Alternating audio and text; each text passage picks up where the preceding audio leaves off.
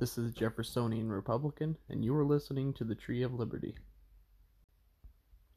When, in the course of human events, it becomes necessary for one people to dissolve the political bands which have connected them with another, and to assume among the powers of the earth the separate and equal station to which the laws of nature and of nature's God entitle them, a decent respect to the opinions of mankind requires that they should declare the causes which impel them to the separation.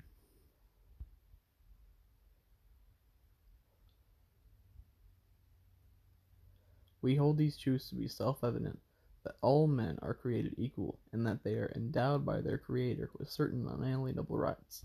that among these are life, liberty, and the pursuit of happiness. That to secure these rights, governments are instituted among men deriving their just powers from the consent of the governed.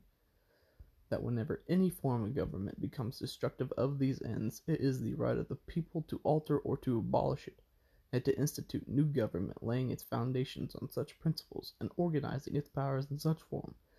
as to them shall seem most likely to affect their safety and happiness. Prudence indeed will dictate that governments long established shall not be changed for light and transient causes, and accordingly all experience hath shown that mankind are more disposed to suffer, which evils are sufferable, than to right themselves by abolishing the forms to which they are accustomed. But when a long train of abuses and usurpations, pursuing invariably the same object, evinces a design